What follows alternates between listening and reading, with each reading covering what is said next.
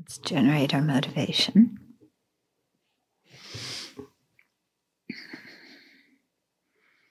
So check the mind to see if there's any kind of random thoughts going on in it.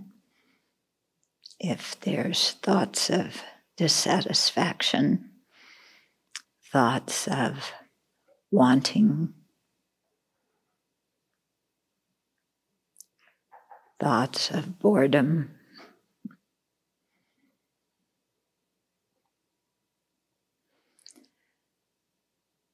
And instead of letting those afflictions rest in the mind, let's remember our Buddha potential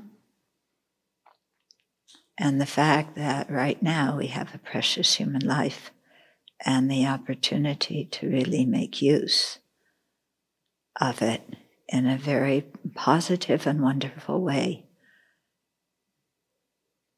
by progressing on the path to awakening.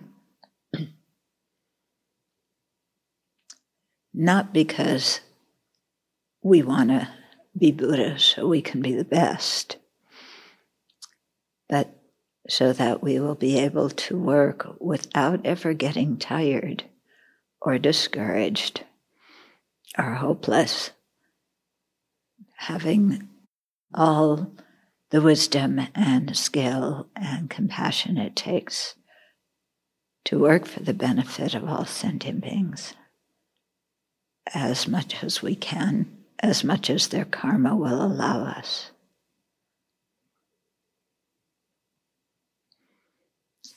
So, with this very expansive view of our human potential,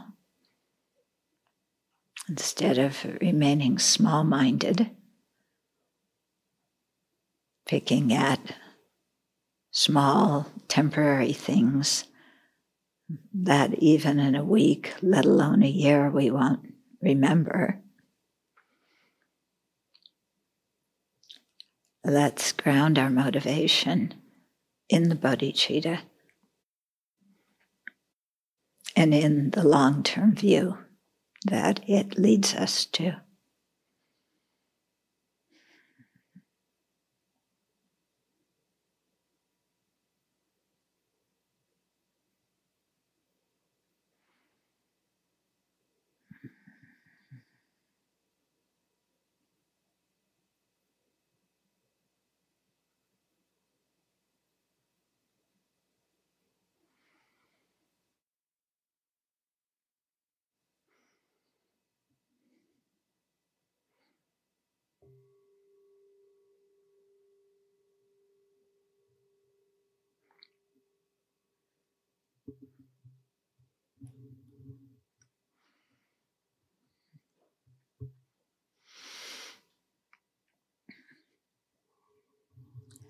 Have you ever um, been in a room, any kind of room, and uh, looked around and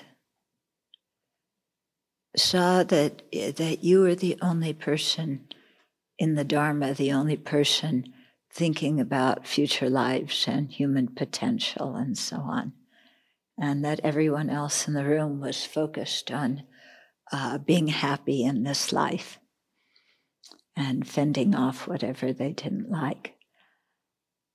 And uh, to sit there and I, because I, this happens to me, and then I say, why am I so fortunate to have this outlook on life, and other people aren't? And even if I told them, they wouldn't have that outlook on life. It wouldn't be something they were interested in. So it's always kind of a puzzle to me. We can be so close to somebody, sitting right next to them.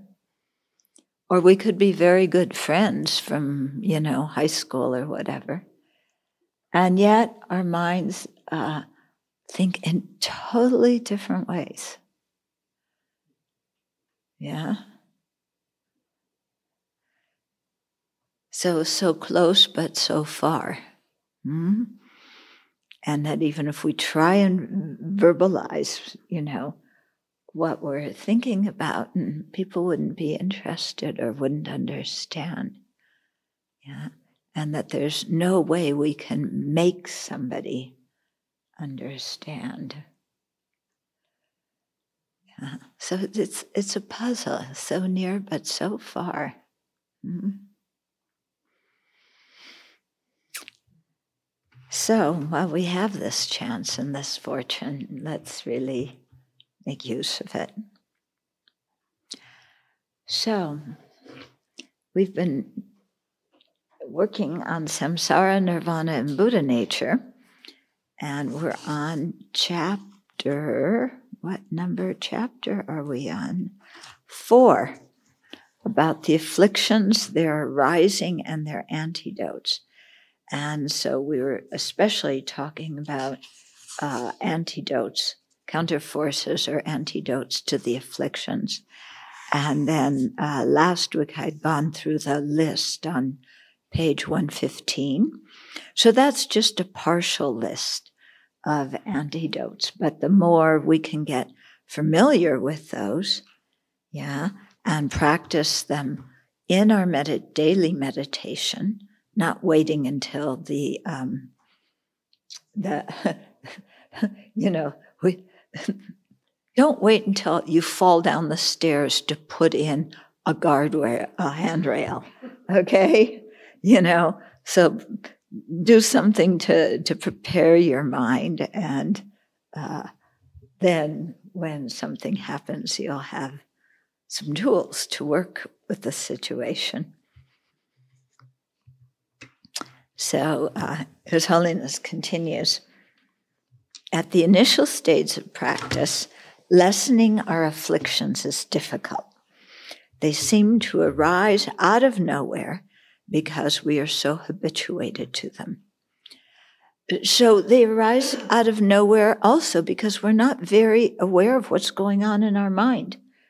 So there could be an affliction mulling over and we're doing our creative writing story about something and we don't even recognize that's going on. And then by the time the affliction gets strong, it feels like it came out of nowhere, but actually it was growing the whole time. Yeah. But also, we're so habituated to them that they seem normal. And the people around us think that they're very normal. Unless, of course, our anger is related to them, then that's not right. But otherwise, if our anger is related to the same people their anger is, then that's normal and it's correct. okay, so our counter forces are weak. Yeah, why? Well, first of all, we don't know them. Second of all, we learned them, but we didn't review them, so we don't remember them. Third of all, we review them, we remember them, but we don't practice them in our daily meditation. So our antidotes are weak. And time and continuous effort are needed to strengthen the antidotes and to develop positive qualities. It's like anything we cultivate, it takes time, rehabituation, you know. You don't learn to type in one day, you don't learn to ski in one day. Yeah. So, all these things require practice, they require learning and then practice.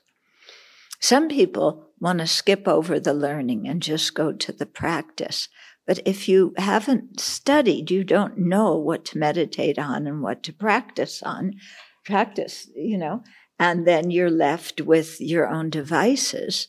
And as we were noting, I guess it was yesterday morning, that sometimes we cannot tell the difference between what to practice and what not to, and what to abandon. And we can't tell the difference between what is virtuous and what is not virtuous. Although you, we think we do, but you know, when push comes to shove, we aren't so sure. Okay, so being patient with ourselves and going ahead with a determined, optimistic attitude are important to train our minds in new mental habits. Okay, so we have to be patient with ourselves, don't have unrealistic expectations that we're going to change overnight. Okay. Um, and we have to go ahead with a determined attitude. In other words, uh, yeah, one that is saying, I want to do this and I'm going to do it. And there may be bumps in the road, but that's okay because what I'm doing is something useful and good for myself and others. And I'm determined to, to go in this direction. Okay. So you have to have determined and optimistic. Yeah. Knowing and having confidence that you can develop these qualities and that you can learn this material. If we aren't optimistic and our whole view of ourselves is, oh, I can't do it, I'm incapable, I'm stupid, this is too hard, I don't have the energy and strength, it's boring, I want to do something else. If you have that idea, uh, are you going to get anywhere with I don't care, practice Dharma or whatever else you're doing. You're not going to be able to do it with that attitude. Yeah, are you? I mean, can you do anything worthwhile with that kind of attitude? Uh, no, it doesn't matter what it is. Yeah, you just want to. okay, so you have to have an optimistic attitude and say, yeah, I can do this. It might be difficult. It might take a long time. That doesn't matter. It's worthwhile. I know the path. I can go ahead. Yeah. So the above counter forces that higher in the page on 115 are temporarily effective for the specific affliction they counteract. To gain proficiency in them, we must practice them regularly. Highlight that word it, it the regularly means often, consistently.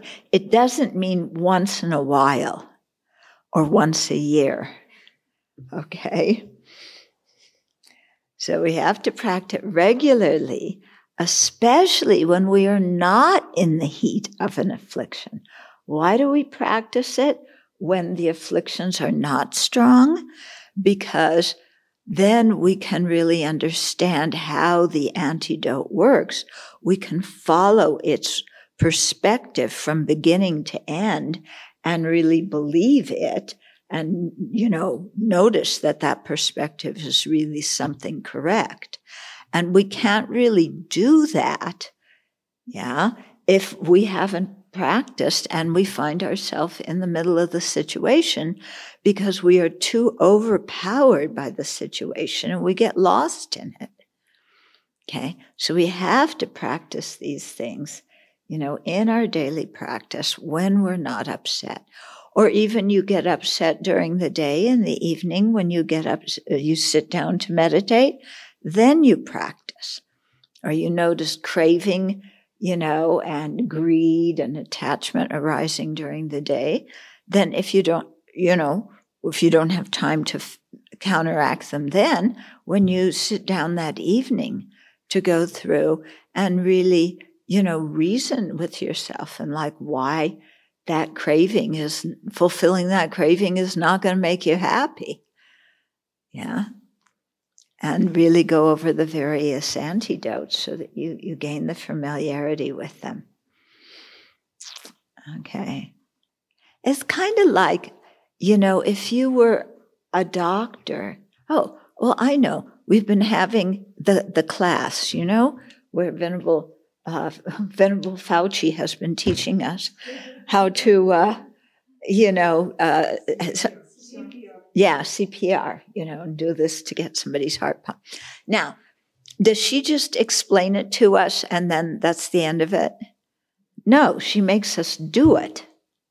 And then she holds the class every year so that we remember to do it. And, you know, and then I hear some people want to go and take a more advanced class in, in Coeur d'Alene and really get to practice.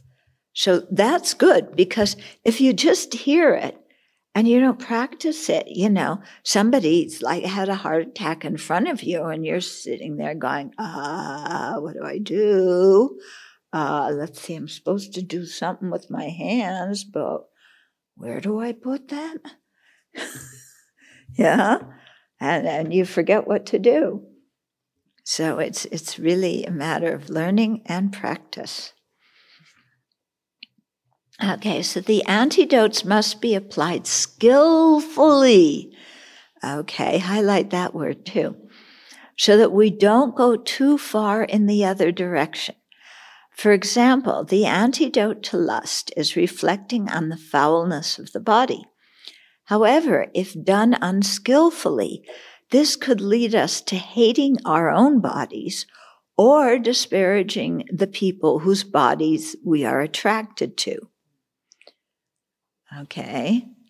So you will find people, well, one of the parajika uh, offenses for uh, bhikshus and bhikshunis occurred because there were some monks who were meditating very intently on the foulness of the body and began to really get the sense that the body is just a bunch of goo and it's just, it's filthy and it's, you know, nothing worth hanging on to. So when another monk came, uh, they said, please kill us. We want to be separated from this horrible body. And that other monk, you know, um, killed them. And then when the Buddha heard about this, he said, I can tell you what I'd say, but I'm sure the Buddha was much more polite. Um, yeah. So that happened because they were meditating incorrectly. They went too far, you know, in that extreme. Or sometimes uh, you meet people, again, who they're attracted to somebody, they meditate on the foulness of the body or whatever sex you are attracted to, you meditate on the foulness of that body. But then you start disliking all the people who have that kind of body and you want them to go away because they are disturbing your mind. And you start thinking your lust is their fault. Okay. And that, that's not very nice.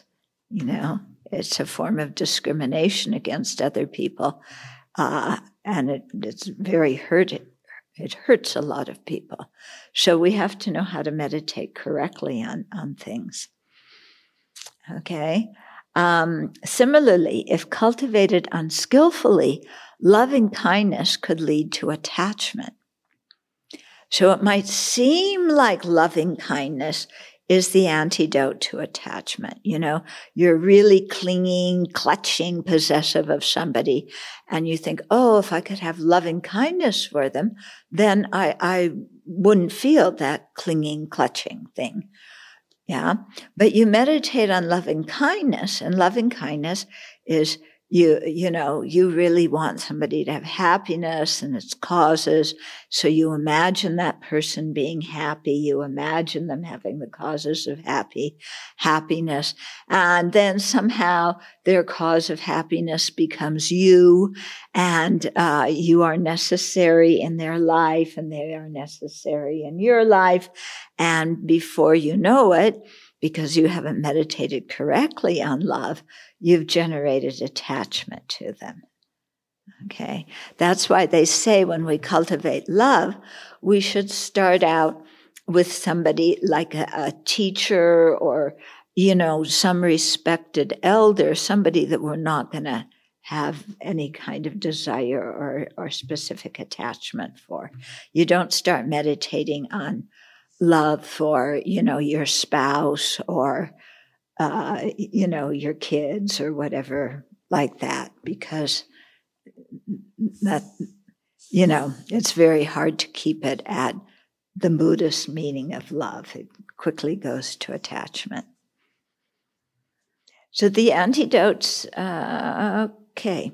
While using these antidotes to temporarily reduce the force of coarse afflictions, we should also reflect on emptiness to cultivate the wisdom that will eliminate all afflictions forever. By combining single pointed concentration with the correct understanding of emptiness, our wisdom will eventually become strong enough to uproot the afflictions and obscurations from the mind so that they never return. Okay, so don't just learn the uh, these temporary antidotes that are for specific afflictions, but also try and familiarize yourself at least with the teachings and meaning of emptiness, because that the realization of the emptiness of inherent existence can obliterate all the afflictions. Okay, so then the reflection. Yeah, this your homework. So, which affliction is the strongest and most frequent in your mind? Anybody want to volunteer some answers? And we'll see if the group agrees with you.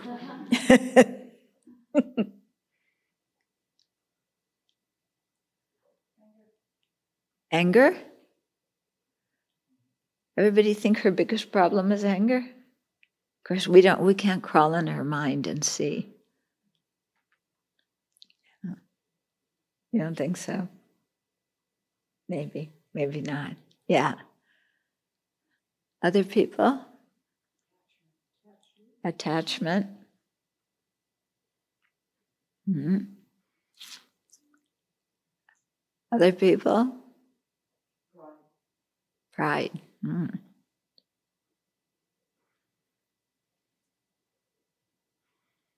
Other people?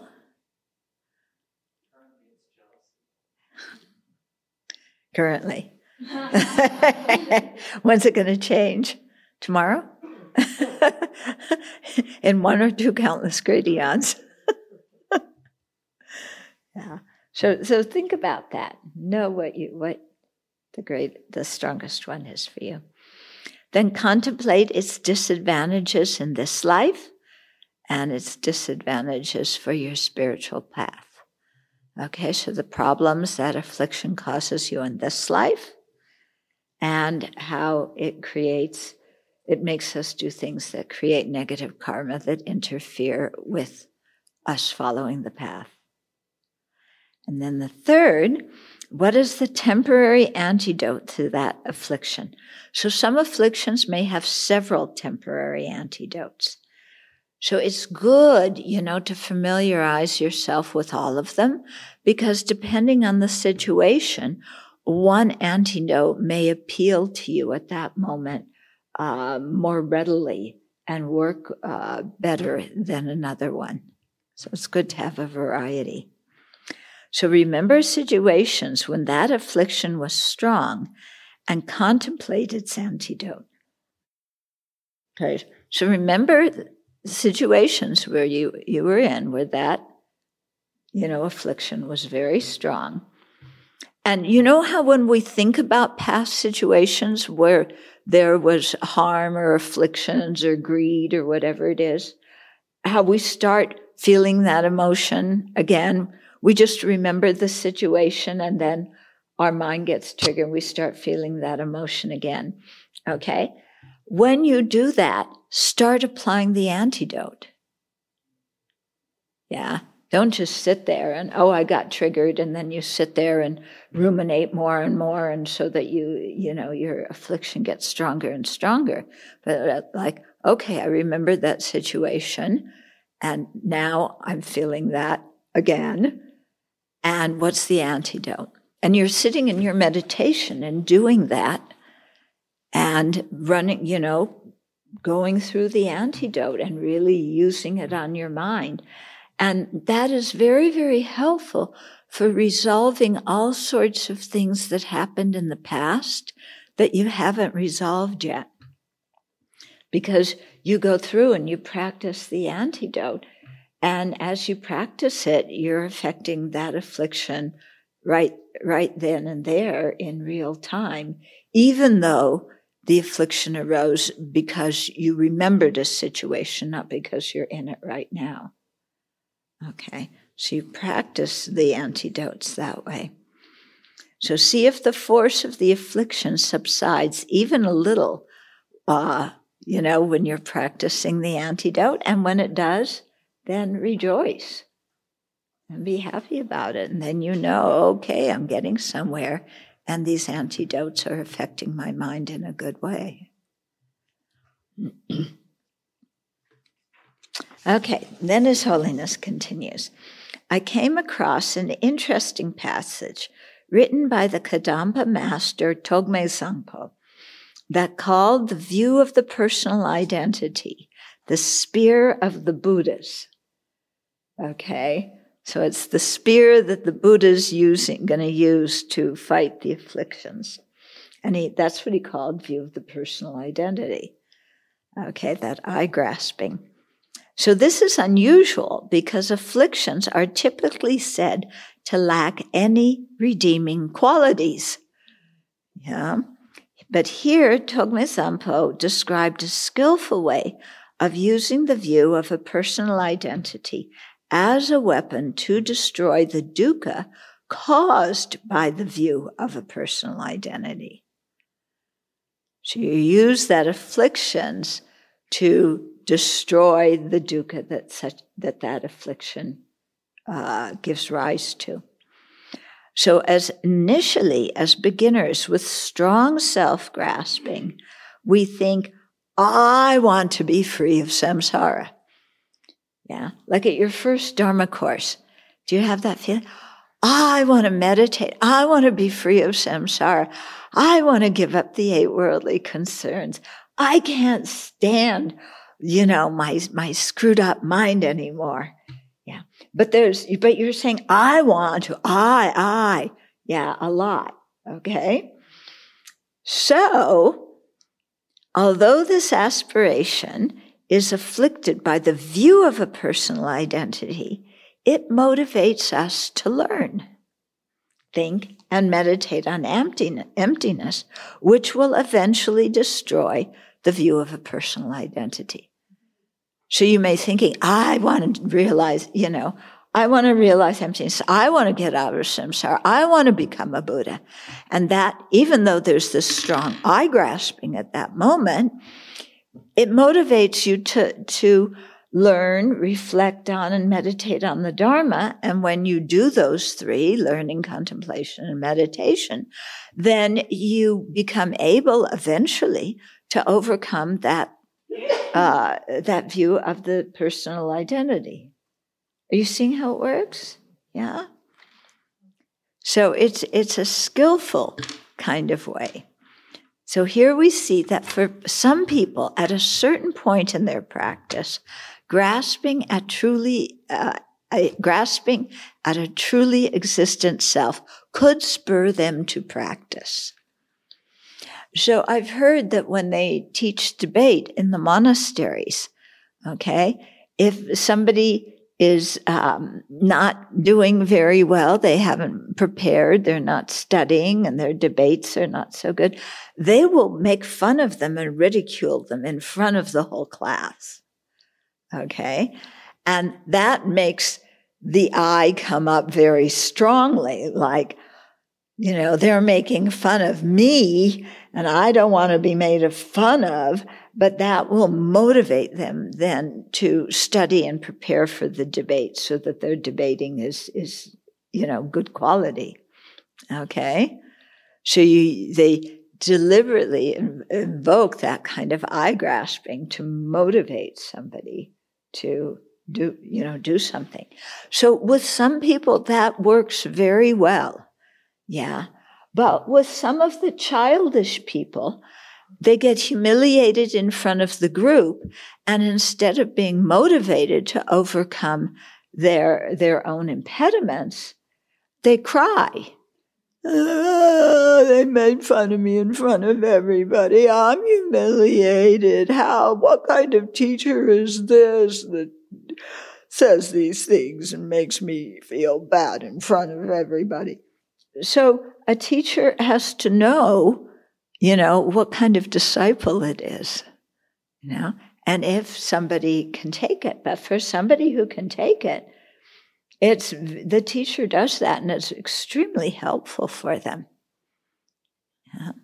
I think I, I uh, told you about one situation when I was in uh, Taiwan in 1986, and uh, after the ordination, I went to Fo Guang Shan and they were having a conference there. And then afterwards, they took us on a tour, uh, you know, around the island. And then at the end, they had, you know, a final goodbye kind of thing. So everybody was in the room. And uh, the master was up at the front with some of his senior Sangha members. And he he there were like maybe three people up there three sangha members. So he was saying oh this monk had this responsibility did a very good job you know uh, at it and we're very pleased with it and this nun was in charge of uh, whatever it was and she also did a very very good job and uh, you know please give her some applause. Uh, but this monk over here was a total dud. We gave him responsibility. He didn't do it. His department was messed up, and we're really sorry about that. And the monk standing there in front of this whole audience of distinguished guests, and the master says that about him. And the monk stood there, he listened, and he took it. And I thought, He's the one that is the close disciple to the master. Yeah? He's the one. Because the master could say that to him and knew, know that he could take it and know that, you know, whether he really did mess up or not, we don't know, but the master knew that he that his saying that would really motivate that that monk you know and te- test his ability uh, test how well his practice was you know? Because if he got angry being humiliated in front of the group and just got upset and stomped out of the room well that shows the master what level that disciple's at and you know then he, he thinks about how to help him. But if he sees, you know, the monk can stand there and take it, then that indicates, you know, that his practice is going well. Okay? So, yeah, it's something to think about. You know? When other people criticize us, do we just dissolve even if it's not in front of a whole group. You know, what is it uh, that Togme Sangpo says in, in the 31 practices of Bodhisattva? Somebody talks about your faults throughout the 3,000 worlds. And, you know, you're supposed to turn around and see that person. yeah, speak of his good qualities. What? But he just said this. He has no good qualities. Well, if you've been training your mind properly, then you see, okay, somebody's pointing out my faults. That that is actually quite helpful to me because sometimes I'm, I'm blind to my own faults. And when somebody points them out, then I know what I need to work on. And even if I don't think I have those faults, still criticizing me, either to my face or in front of a bunch of people, it gives me the opportunity to see how ego sensitive I am. Do I take everything personally and I just completely collapse? Or can I, you know, endure some harsh words? Because after all, they're only words. There's nothing that's physically harming me. Okay. So it's good to, you know, when this happens to, to test. And, you know, you don't have to wait for your teacher to, to, to do that. You can see how you react when, you know, somebody's telling you where to put the spatula. It's, you know, right there in our face. And, and we get a good perspective of, you know, how we're doing. Mm-hmm.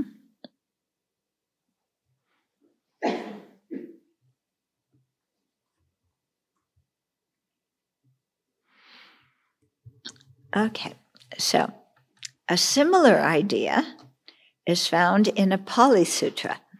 So explaining the Dharma to a bhikshuni, uh, to a, yeah, to a bhikshuni Ananda said, It has been said, Bhikkhuni, this body has come into being through craving. Yet, based on craving, craving can be abandoned. With reference to what was this said? Yeah, huh?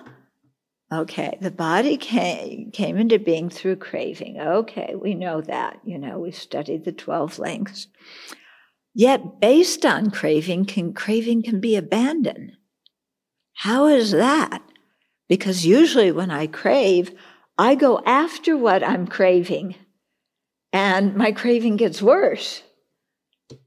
So, uh, what is this? So, in this case, Ananda says, a monastic hears it said, they say that a monastic named so and so, by the destruction of the pollutants in this very life, enters and dwells in the unpolluted liberation of mind, liberation by wisdom, having realized it for himself by direct knowledge. Okay, so somebody uh, some monastic hears it said that somebody's attained arhatship. Yeah? So that monastic who hears that thinks, oh, when shall I too realize the unpolluted liberation of mind, liberation by wisdom? Okay, so he's thinking, I want, I want that too. So, sometime later, based on that craving to attain liberation of mind, liberation by wisdom, he abandons craving because the craving motivates him to practice the path, and by practicing the path, he abandons uh, ignorance, which is the root of the craving. It is account of this uh, that it was said, This body has come into being through craving, yet based on craving, craving can be abandoned. So you see how craving was used in a positive sense to uh, that mo- that monastic heard that and used that to really uh, give his practice some juice. Characterized by this body, which is in the nature of dukkha, samsara comes about through craving. Yet, when a monastic hears that another monastic has attained liberation, he craves to attain this too. Okay? So maybe he's, he's like, well, he, no, he's not jealous, but he's like, I want that too. I want to get out of samsara. Motivated by this new craving, he practices well and attains nirvana, the destruction of all craving. In the passage following this, Ananda says the same regarding arrogance. Here, another uh, monastic hears that, uh, here a monastic hears that another monastic has attained nirvana, and his pride is wounded because the other monastic attained it first. Arrogance arises in him, and not wanting to be outshined or outshone, he is energized to prove that he can attain nirvana as well. This motivation of arrogance instigates him to practice in such a way that all his arrogance is eradicated forever. Some teachers use similar technique to energize lazy students on the debate ground. These are skillful ways to use afflictions to destroy afflictions. Okay, so there you have it, Stephen. yeah. But it does, doesn't it? You know, we have this kind of competitive nature, and it's like, oh, somebody else got that realization. I don't have it yet. Oh, I'm not going to be outdone. So you motivate yourself to practice harder. When we first learn the Dharma, living without attachment seems impossible, doesn't it? We fear relinquishing attachment will turn us into uncaring, self absorbed individuals. If I don't have attachment for things, if I don't want anything, then I'm just a bump on the log. I don't care about this. I don't care about that. Okay, that's what some people think freedom from attachment means. That's not what freedom from attachment means. Freedom from attachment means we can enjoy something when it's there, and when it stops, we're okay.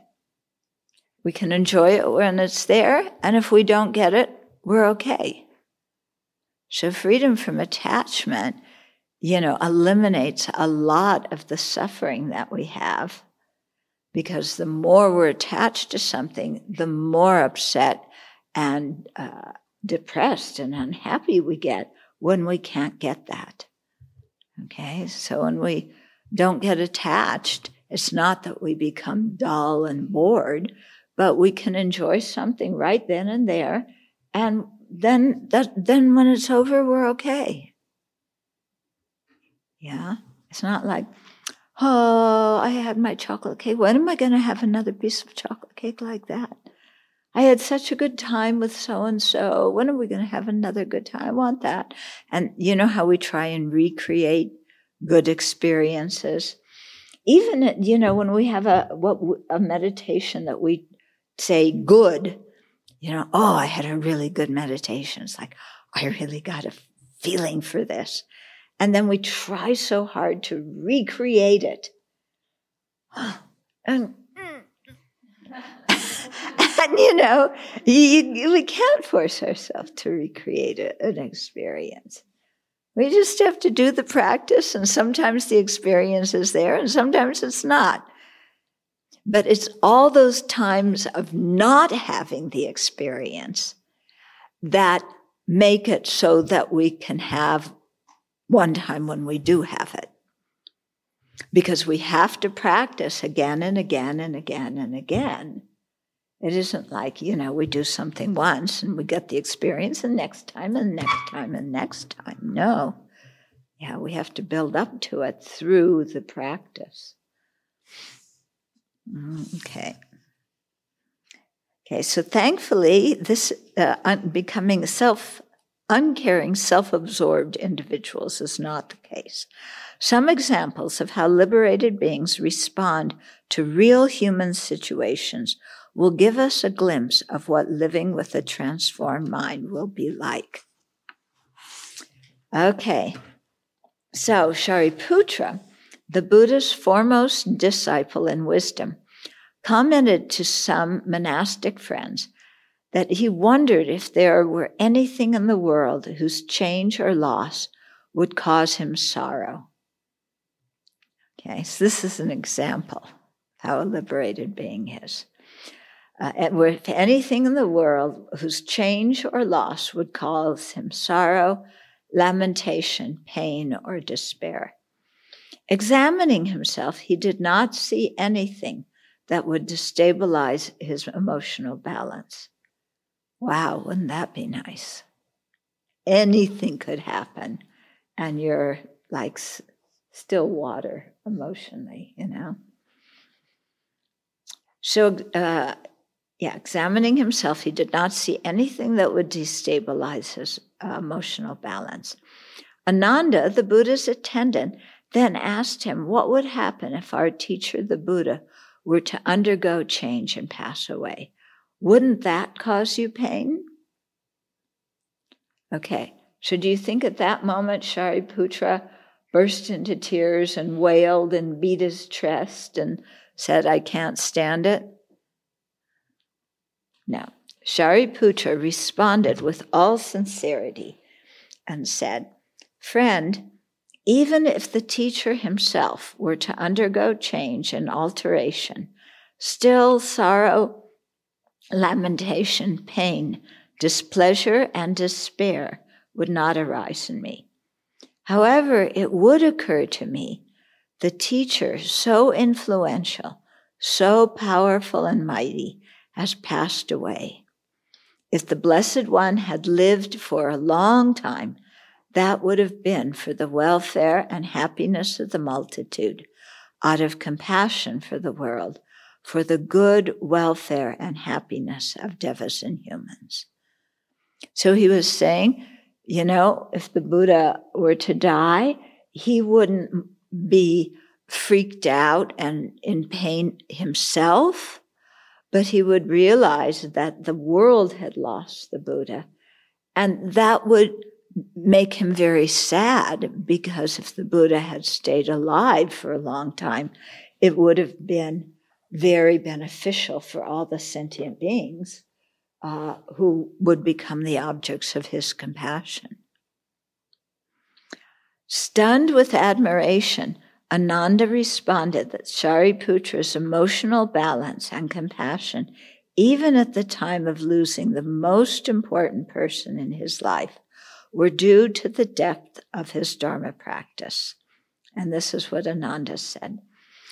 It must be because I making, mine making, and the underlying tendency to arrogance have been thoroughly uprooted in the Venerable Shariputra for a long time, that even if the teacher himself were to undergo change and alteration, still sorrow, lamentation, ple- pain, pleasure, and despair would not arise in him. So Ananda really saw what Shariputra's level of attainment was and appreciated it.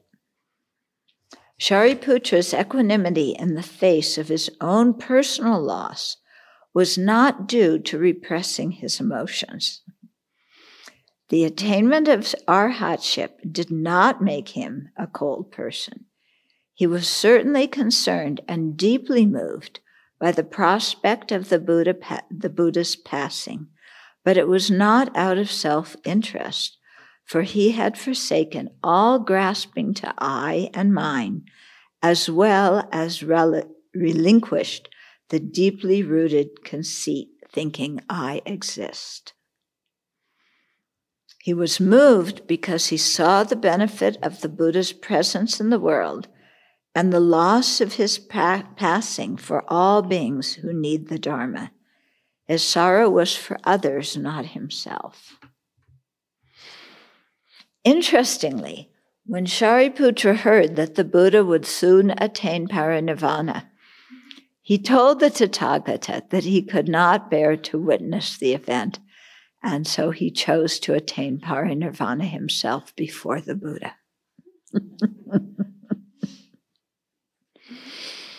okay, the next section is called Afflictions, Our Real Enemy.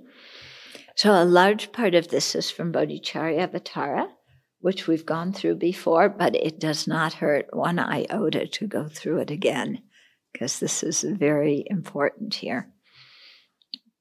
When we face difficulties in life, we tend to attribute their causes to external factors a friend's behavior, our employer's speech, governmental policies, and so forth. That's what's going on right now, isn't it? In everybody's life. And, you know, the newspapers, every, I mean, every day it's the same thing. Everybody, you know, people ganging up and blaming somebody for some problem. Yeah. It's, we never get in the news, so and so are coming together to solve a problem. It's always, you know, okay, Afghanistan fell. Well, whose fault is it? Is this and this and this? And we play the blame game. Okay. So, because we look outside, for the pro- for the problem because it's never us, is it? We always have a good motivation. We always do our best. It's always somebody else who doesn't think far enough in advance, who is too close minded to remedy problems, right? Yeah.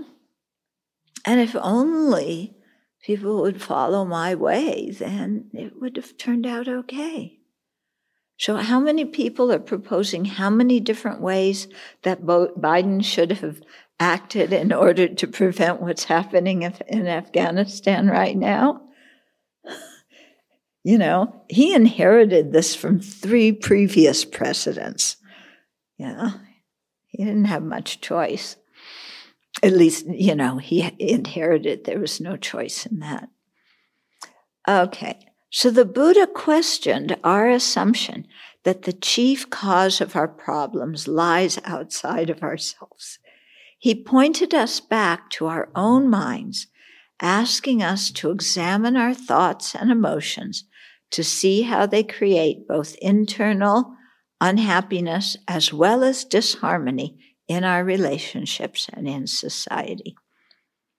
Wow, wouldn't it be nice to teach the US Congress, all those people in the government, just this one point? Yeah. To get point, point back to your own mind, asking to examine our thoughts and emotions to see how they create internal unhappiness as well as disharmony in our relationships and in society. Wow, what would the newspapers write about if people started to do that? Yeah, what would Tucker Carlson have to say every day? You know, he'd be at a loss for words. I'm sure he'd find something. the disadvantages of distorted conceptions and disturbing emotions extend beyond this lifetime, adversely influencing all of our lives.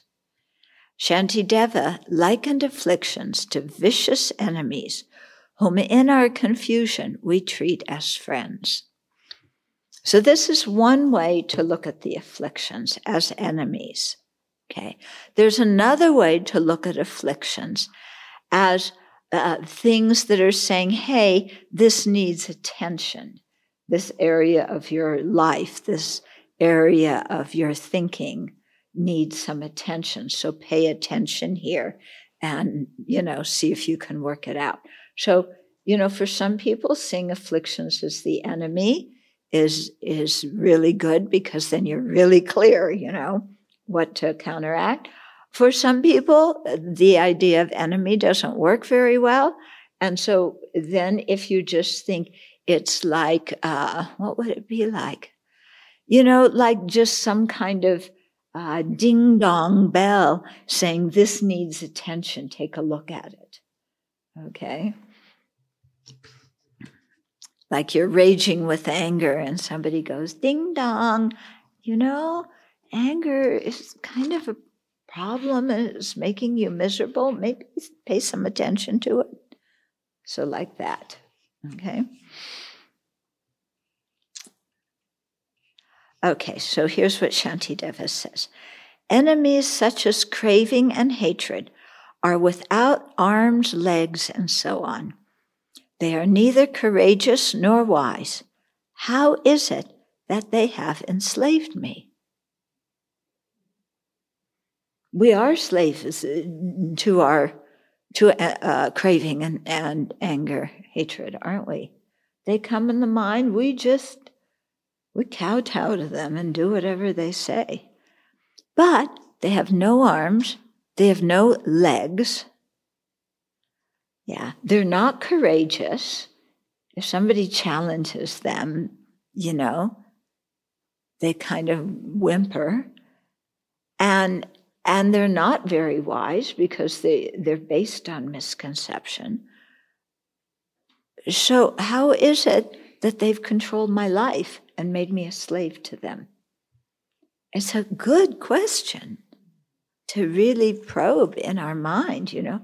Why do I fall for the same nonsensical stories that my mind makes up that make me have the same afflictions arise in my mind that cause me misery. Misery. You know, what's lying behind that habit that I keep doing that? Hmm? Dwelling in my mind, the afflictions ruin me. At their pleasure, they cause me harm. And yet I patiently endure them and do not get angry at my tolerance with this shameful and improper situation. So the afflictions are in our mind. Yeah. They run the show at their pleasure. They harm us by making us unhappy, by making us feel guilty, by making us uh, get engaged in non virtuous actions So they harm us in so many different ways. And yet, you know, if, if there was somebody who came to the Abbey to harm you, yeah, would you just patiently endure them and not get angry? Yeah. If an outside, an external person challenges you to something, are you going to go, go, oh, yeah, that's okay, I'll do whatever you say? No. But we do that with the afflictions, don't we? Yeah? Jealousy says, smash that other guy's happiness. Aye, aye, sir. Oh, I'm sorry. It goes this way. Did I do it right? So, you know, so we, we follow. Yeah? Attachment says, go get that. We run off to get it. Yeah? So I patiently endure them and do not get angry at my tolerance for this shameful and improper situation. So here I am, a Dharma practitioner. I should know better, or I do know better, but I just am too lazy to practice. You know, so I should do something about my bad habits, but uh, mañana in la mañana. Yeah, I'll, I'll start later. Right now, I don't want to push myself because if I push myself, it's, it's just too much. Yeah. So, where's the chocolate? Let's get a whole bunch of chocolate. All, if all devas and humans were my enemies, even they would be unable to bring me to the fire of Avici hell. Nobody else can send us to hell. They can tell us go to hell a lot, but they can't make us go there. Okay? When encountered, it consumes even the ashes of Mount Meru. Afflictions, the mighty enemies, instantly throw me there. Okay, so when uh, the afflictions, it should say, when encountered, they consume even the ashes of Mount Meru.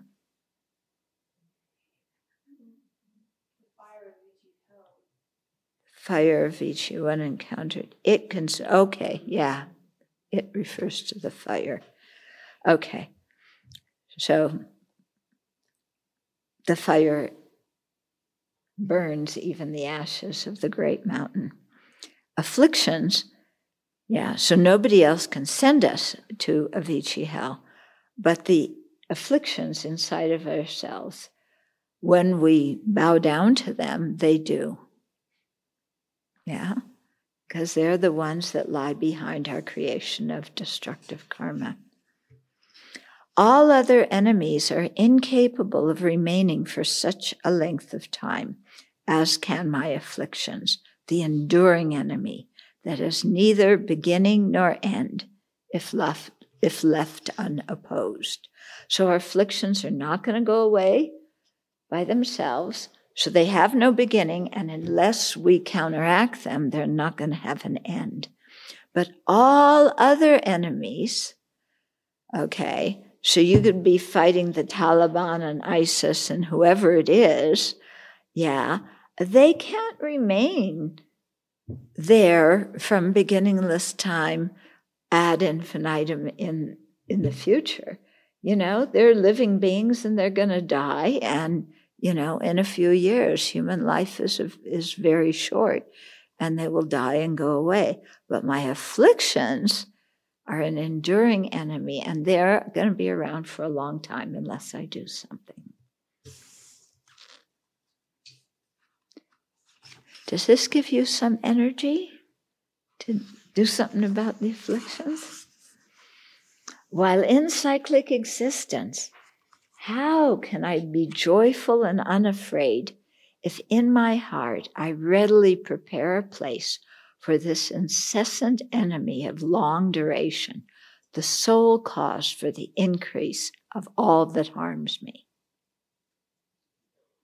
When I'm in cyclic existence, how can I just loll, loll, loll around, go to the beach, go to parties, you know, eat really well, see all my friends, be completely unafraid and just do whatever I feel like doing when I feel like doing it, you know, get all my digital uh, things and have the latest of this and that. You know, how can I do that? when in the process of doing this, I am preparing a place for this incessant, incessant enemy of long duration. Okay, for all the afflictions to sit there, to come into my mind and stay there. And I just invite them in. You know, it's like if if some terrorist came to the Abbey you know, and we just open the door. We meet them, you know, at Ananda and say, Oh, come in, welcome, you know, you're a friend, sit down, have some tea. We'll, we'll, uh, you know, have you eaten yet? We'll give you something to eat. Yeah? Are we going to? Yeah. Actually, I think that might be a good strategy to do if, so, if a terrorist comes. Totally throw that person off. Okay? But it's like, you know, in, inviting the thief in. And uh, yeah, you know, somebody comes to steal and you invite them in and you say, Oh, and what would you like to take when you leave? okay. Yeah. So we, uh, you know, we're oblivious to what the real harm is and we actually encourage it. And how shall I ever have happiness if in a net of attachment within my mind there dwell the guardians of the prison of cyclic existence, these afflictions that are my butchers and tormentors in hell. So if I know the cause of my own misery is in my own mind, how can I ever just sit back and do nothing? and, and think that I'm going to have happiness. You know, happiness isn't going to come that way. So the afflictions do, don't have arms and legs. They cannot assault our bodies. Yet the harm they inflict on us is far worse than any external assailant or murderer. The worst thing other sentient beings can do is to take our lives, which is indeed horrible but they cannot propel us into an unfortunate rebirth the way the afflictions can by motivating us to act non virtuously and to create the karma that propels us into rebirths of intense suffering. Furthermore, harmful sentient beings will eventually die, while the afflictions have resided in our mind beginninglessly and will not depart of their own accord. In fact, they may even go stronger because we've given them a nice, comfortable bed to stay in and, and so on. Seen this way, our patient acceptance of afflictions sabotages our own happiness. We will never have happiness as long as this enemy dwells cozily in our mind, constantly inflicting pain on us. We should be totally fed up with this situation and fight back. Yeah, we get fed up with other people. We don't get fed up with our own stupidagios. In fact, we believe all our stupidagios are reality and should be followed. Okay? But we get fed up with other people, but not the afflictions. You know how when we get fed up, it's like, I've had enough of this. Yeah. Have you ever said that? Yeah. Or has anybody ever said that to you? Like when you were really in trouble when you were a little? I've had enough of yours complaining. Yeah. So, yeah, so we, we think that about other people. I'm fed up. But we're never fed up with our afflictions. Yeah. We, we love those things. We just, you know, follow them everywhere. And they follow us everywhere. Okay, Shantideva continues. If even scars inflicted by meaningless enemies are worn upon the body like ornaments, then why is suffering a cause of harm to me while impeccably striving to fulfill the great purpose? So the great purpose is full awakening. I'm striving to fulfill that. Okay. And scars inflicted for ordinary people, scars inflicted by other living beings who are actually meaningless enemies. Yeah. You wear those scars on your body like ornaments. Yeah. When you talk to some people who've been to war, and they're talking about how brave they were and how they fought the enemy and this and that. And then they'll show, oh, this scar here, you know, this is when I got attacked by this, and here's where an IED hit me. And, you know, there's some pride in like, I fought courageously against the enemy and I got wounded, but I was courageous in the front of, of somebody trying to destroy me. Yeah so if you've been to battle, that, you know, that is a way that, that people can think.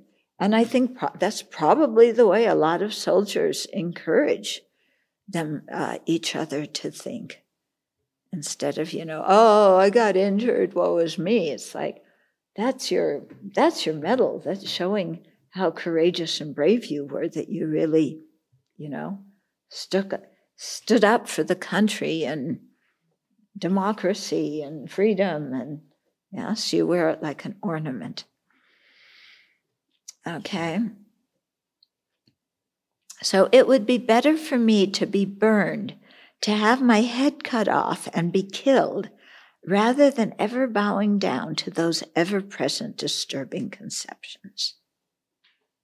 Huh? What? Really? It'd be better to have my body burned and my head cut off and to be killed rather than give in to a little bit of anger, you know, just a little bit of craving, not, not, not too much, just a little bit of wanting revenge, you know. But, yeah, we bow down to the afflictions and then you know, one thing leads to another, leads to another. When we don't oppose the afflictions, then, you know, they hook us and they just drag us along. Okay. So deluded afflictions, when, when overcome by the eye of wisdom and dispelled from my mind, where will you go? So you don't even have to physically fight anybody.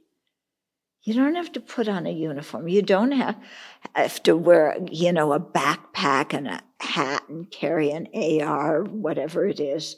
Okay? You don't need to stay in the hot sun. You don't need to stay in the freezing cold. You don't need to have other people shooting at you. Okay? It's just the eye of wisdom. And when that eye of wisdom can see through the tricks of the afflictions, where do the afflictions go? Where are they going to hide out?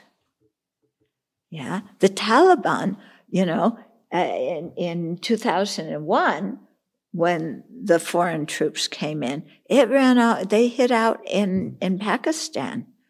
And they hit out there and they kept up their training and they recruit, recruited more people yeah, they were very patient, very diligent. And then when the right moment came, wham! Okay. So the, the afflictions, yeah, they, uh, they, where are they going to run to and hide out at? Yeah. If my, you know, if your if our eye of wisdom overcomes them, where are the afflictions going to go? yeah, into the closet, Are you going to send them to Pakistan? You know, they don't go anywhere because they don't even have bodies. And yet they cause us much more harm than embodied sentient beings do. Where will you be where will you dwell to be able to injure me again later? Weak-minded, I have been reduced to making no effort. Because when I can conquer them and dispel them, they have no place to hide out. But when I'm weak minded, I don't even try to oppose them. If these afflictions do not exist within the objects, the cognitive faculties, or between the two, or elsewhere, then where do they exist and how do they harm the world? They are like an illusion. Thus, I should dispel the fear within my heart and strive resolutely for wisdom. For no reason, why should I suffer so much in hell? Okay, so our afflictions, they don't dwell in the in the objects that is the object of the affliction. Okay, if I'm craving money, my craving doesn't dwell inside the money, and and it doesn't uh, dwell inside my eyes that want to look at the money or my fingers that want to touch the money. Okay, the craving isn't material. Yeah? Okay, so where so where does the craving exist? And how can it harm the world? It doesn't even have a body. And yet, the craving in our own minds harms us much more than some other sentient being ever could. And yet we fear other sentient beings and we don't fear our own afflictions. Okay? So afflictions are like an illusion. Thus, I should dispel the fear within my heart and strive resolutely for wisdom. Yeah? They appear, but they are not inherently existent. Yeah? They're empty like everything else, and you can see through them. So, given that, why should we follow them and why should we suffer in the lower realms because of them? Therefore, having thought about this well, I should try and put these precepts into practice just as they have been explained. If the doctor's instructions are ignored, how will a patient in need of a cure be healed by the medicine? So, this is our resolution. I'm going to put the, these teachings into practice as best as I can. I'm not going to expect myself to be perfect, but I'm going to do as best as I can okay? Uh, and I'll try and practice them as they've been explained. Because, you know, if a doctor gives a prescription and the patient doesn't fill the prescription, and even they fill it, they don't take the, the medicine, then they're not going to get cured. So I'm not going to play that game with myself. Proud of their combat, warriors wear their battle scars like medals. When combating this most insidious enemy, our afflictions, we must not shirk from any harm that may come about. We will never bow down to this enemy or accept defeat. For the benefit of all sentient beings, we will generate the wisdom realizing emptiness that will obliterate the afflictions such that they can never return. Afflictions do not exist in external objects or in our co- cognitive faculties. Inherently existent afflictions are impossible to find. They don't exist. Okay? Afflictions are like illusions that lack a real essence and can be overcome. Therefore, we must put the Buddha's teachings into practice for they are the medicine that will heal all the in- injuries and all the injuries of cyclic existence. Okay. Then the reflection Read and contemplate the above verses from Engaging in Bodhisattva's Deeds one by one, speaking to yourself just as Shantideva speaks to himself. That's what I love so much about this text is Shanti Shantideva's talking to himself. So, you know, so he's talking to himself and you see how he winds up practicing and turning out. Then, okay, if I try talking to myself like that, then maybe I'll practice like him and I'll turn out like him. Okay, so really go through the verses one by one and, and think about them. Then, two, remember the afflictions are not who you are. Okay, put that one somewhere where you can remember it.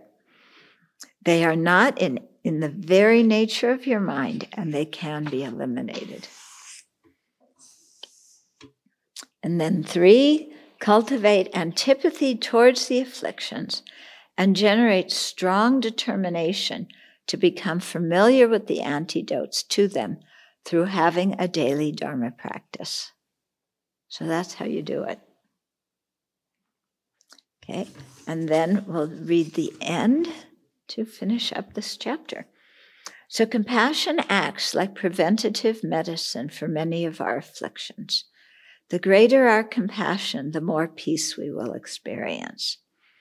My personal experience is that meditating on the suffering of sentient beings and generating compassion for them helps me to develop inner strength. When inner strength and self confidence increase, fear and doubt diminish. That makes us naturally more open to others. Others then reciprocate by being friendly, and this nourishes better communication and more positive interactions with them. So here he's laying out a whole causal sequence. Okay? meditating on great compassion. Yeah. Um, uh, yeah, meditating on uh, the suffering of sentient beings leads to generating great compassion, okay, which leads to developing inner strength because you can see, you can face suffering without falling apart. When inner strength and self confidence increase, okay, then fear and doubt diminish. When fear and doubt diminish, that makes us naturally more open to others. When we're more open with others, then they reciprocate by being friendly. When they reciprocate by being friendly, uh, that nourishes better communication. When we have better communication, then we have more positive interactions and we're happier. So we have laid out this whole sequence. To the contrary, if we're, par- if we're full of partiality, hatred, fear, and doubt, the door to our heart is closed, and everyone we encounter appears suspicious to us. The sad thing is that we then believe that others are just as suspicious of us as we are of them. Okay, so my heart is closed. I'm suspicious of other people's motivations. Okay, and because I'm suspicious of them, I assume they're suspicious of me and that they're going to interact with me with some kind of devious motivation and try and manipulate me. And so, what do I do? I create distance between them and me. Yeah. And when I create distance between me and all other sentient beings, yeah, this spiral fosters loneliness and frustration. You know? So there we are. So, you know, it starts with being suspicious uh, of others. All of us, but especially the younger generation, has the responsibility to make sure that the world is a peaceful place for everyone. This can become reality if we all make an effort to cultivate compassion. Our educational system should focus not only on training the intellect, but also on training the heart. Let's help future generations learn to be good citizens of the planet by modeling compassion and tolerance ourselves.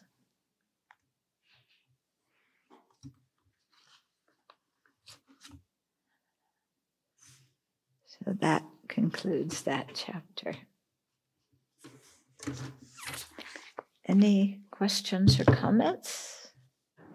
I recently caught up in thinking about a period of my life that was filled with afflictions and became depressed. How could I have stopped this and applied antidotes to these afflictions? Mm. Well, one thing is, it sounds like uh, you remember uh, the person was remembering something that happened in the past, and then by remembering it, the afflictions arose. So, one thing to do is to say that situation is not happening now. Yeah. Because it's not happening now. So, what I'm getting upset at is simply the mental images in my mind. That's what's triggering my upset because that, that same situation is not occurring at this moment. Okay? So somehow, whatever I'm upset about is, you know, that shows how the upset comes from us, not from outside. Because the other person isn't there. The situation's not even there. So it's not coming from outside, it's coming from inside. Okay? And then you, you see and you try and identify what those afflictions are. And then, you know, you look in this book on the, the list on page 115, or you look in any of the thought training texts in, in volume one, there was a teaching on the eight verses of thought training.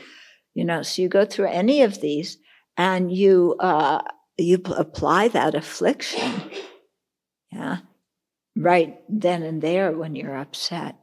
Can we help someone who has an addiction but doesn't think of it as an attachment, such as drugs and alcohol kind of addiction? Whoa. That is difficult. If somebody, you know, has a substance abuse problem and they don't see it as a problem, it's it's really difficult. And the people that I have uh, talked about this with, have told me that uh, they had to hit absolute very bottom before they they realized that they needed help. So it's difficult. You can try and talk to somebody, uh, but if they can't see it, then certainly don't support them. Don't give them money that's going to encourage their habit. Um, but remember, you can't create, you can't control everybody. And that really sometimes it's until that person sees that they're destroying their own life, you can't make them go to rehab. Yeah, it's difficult. Sometimes afflictions seem so strong that nothing works, including the antidotes. What do you do in those cases? You practice the antidotes more.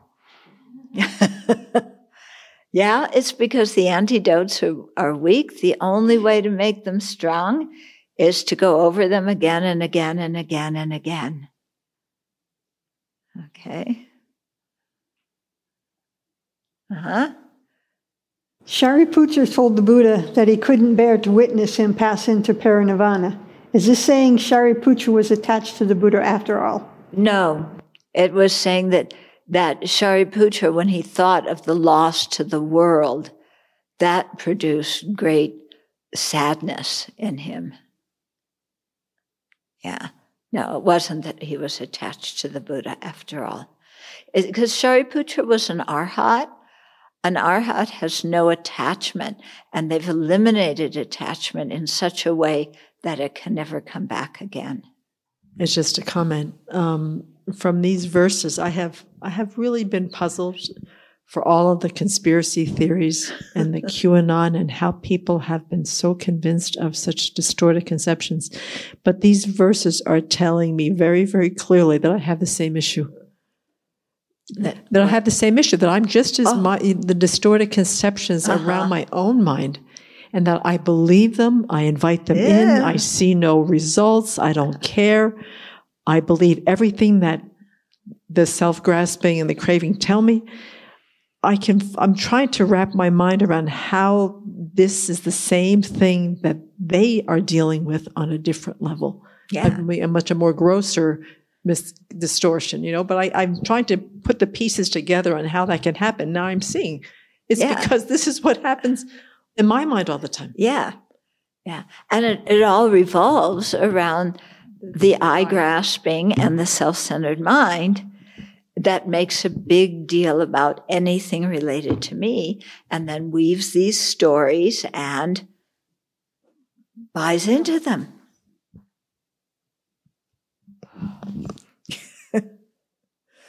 yeah.